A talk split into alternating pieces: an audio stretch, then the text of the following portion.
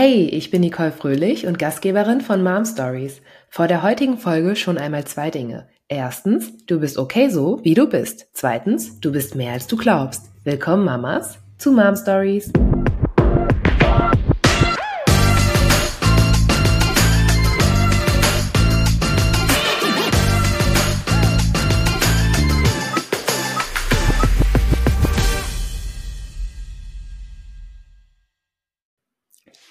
Hi und herzlich willkommen zu Mom Stories.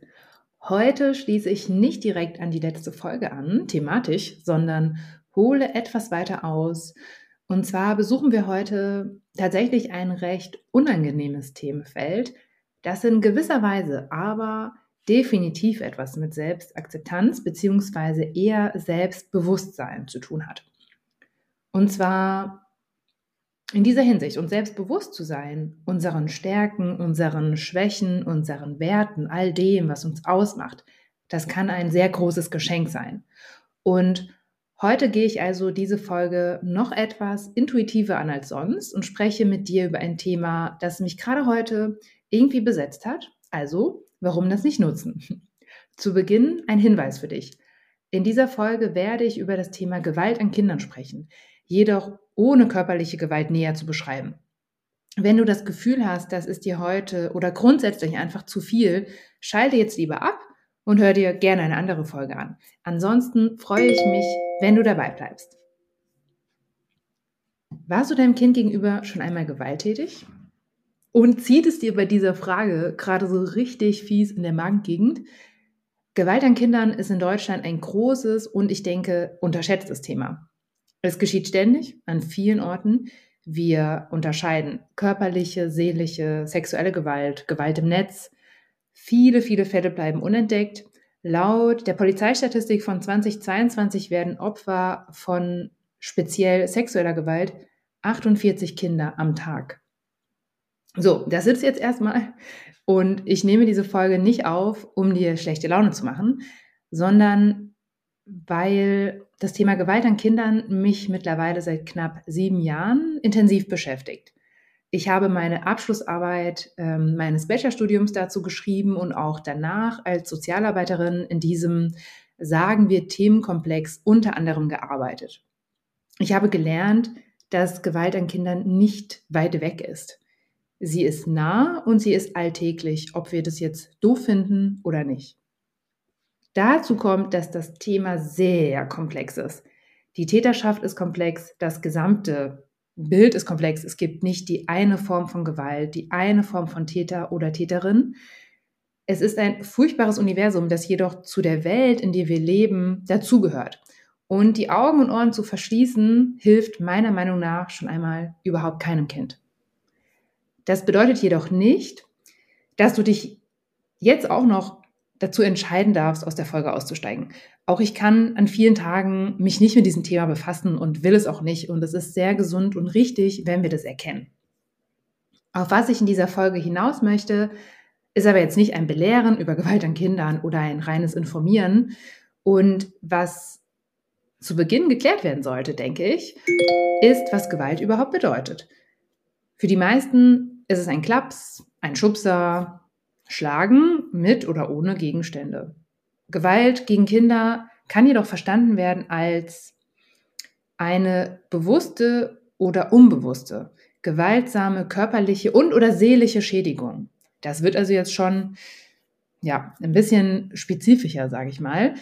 Und ich habe ja eingangs bereits gewisse Formen von Gewalt an Kindern genannt. Was oft unterschätzt, vielleicht auch vergessen wird, ist die Form von verbaler Gewalt, wie eben in der Definition genannt, eine bewusste oder unbewusste seelische Schädigung. Dazu kann verbale Gewalt führen. Das bedeutet eventuell das Abwerten unserer Kinder, das Beleidigen unserer Kinder und auch das Ignorieren unserer Kinder.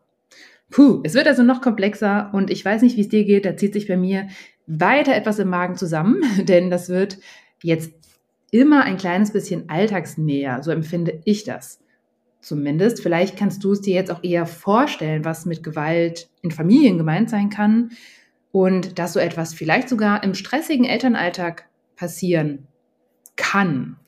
Oder Und schon kann man es nicht mehr so leicht zur Seite schieben, finde ich.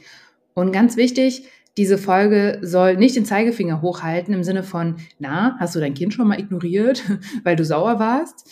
Ähm, das würde mir nie passieren. Also so nicht. Das ist kein hilfreicher Ansatz, denke ich. Der Ansatz, den ich angebracht finde, ist der folgende. Wie können wir als Mamas, wie kannst du als Mama sicherstellen, dass dein Kind keine fast schon beiläufige Gewalt erleben muss? Wo genau kippt eine stressige, herausfordernde Situation im Familienalltag in eine gewaltvolle Situation? Ist es, wenn der Kochlöffel zum Spaß gehoben wird? Ist es, wenn eine Mutter oder ein Vater sagt, noch einmal, dann geschieht aber was? Und was ist, wenn du dich jetzt dabei ertappt fühlst, in einer ganz fies anstrengenden Situation, so etwas vielleicht schon mal gesagt oder zumindest gedacht zu haben? Erstmal geschieht gar nichts, denn du bist ein Mensch.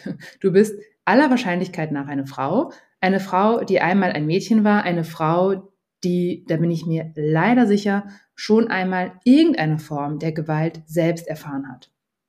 Das heißt, spätestens jetzt darf dir klar werden, dass wir in einer gewaltvollen Umwelt leben, auch wenn vielleicht viele das gerade akut nicht erleben und es auch einfach nicht wahrhaben möchten.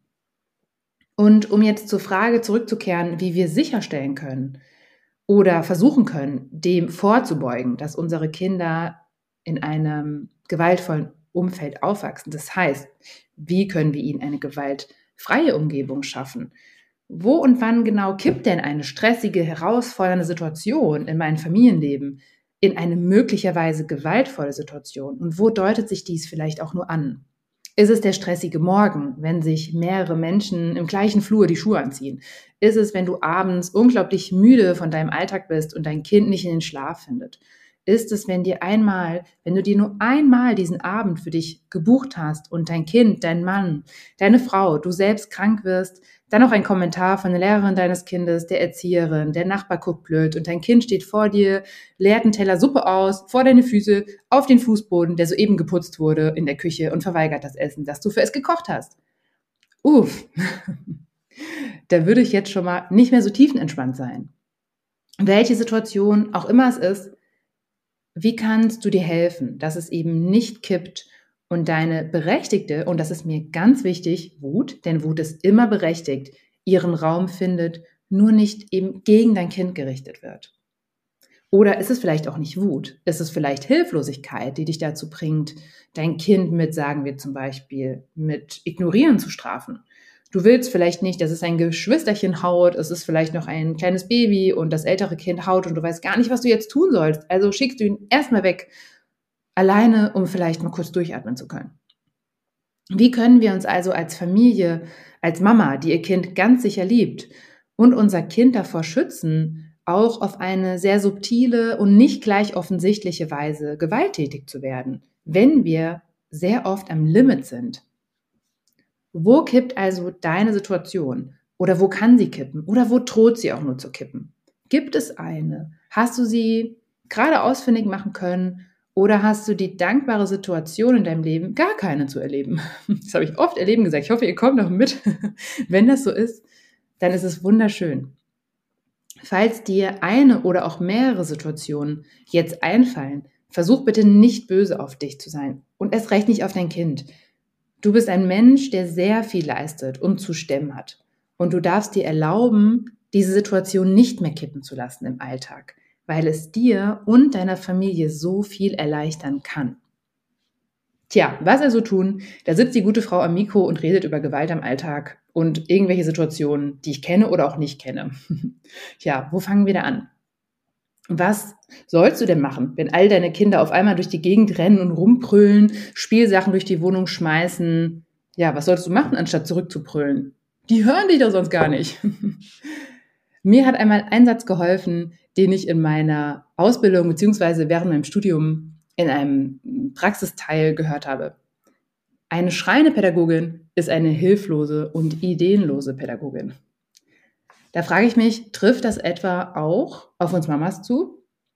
Ist da vielleicht was dran? Wissen wir vielleicht einfach nicht weiter? Sind wir hilflos und vor allem ideenlos? Wir suchen angestrengt nach einer Lösung in dieser Situation, einem Ausweg und wissen meistens gar nicht, wohin mit uns. Und die super gute Nachricht zum Schluss ist, es gibt unzählige Möglichkeiten herauszufinden, für jeden von uns. Es ist nicht einer besonders privilegierten oder top qualifizierten Gruppe von Eltern vorbehalten. Ganz im Gegenteil. Und weil es diese Folge definitiv sprengen würde, verbleibe ich nun an diesem Punkt, dass wir annehmen, was ist, dass wir Menschen sind und unser Bestes geben. Ich fahre mit meiner Familie nun in Urlaub und wenn ich wieder zurück bin, sprechen wir hier weiter. Und dann darfst du erfahren, wie es dir gelingen kann, aus einer, sagen wir, bremsligen Situation auszusteigen. Und das nicht nur für dich und dein Kind, sondern für euch als ganze Familie. Denk dran, du bist okay so, wie du bist. Und du bist mehr, als du glaubst. Bis bald.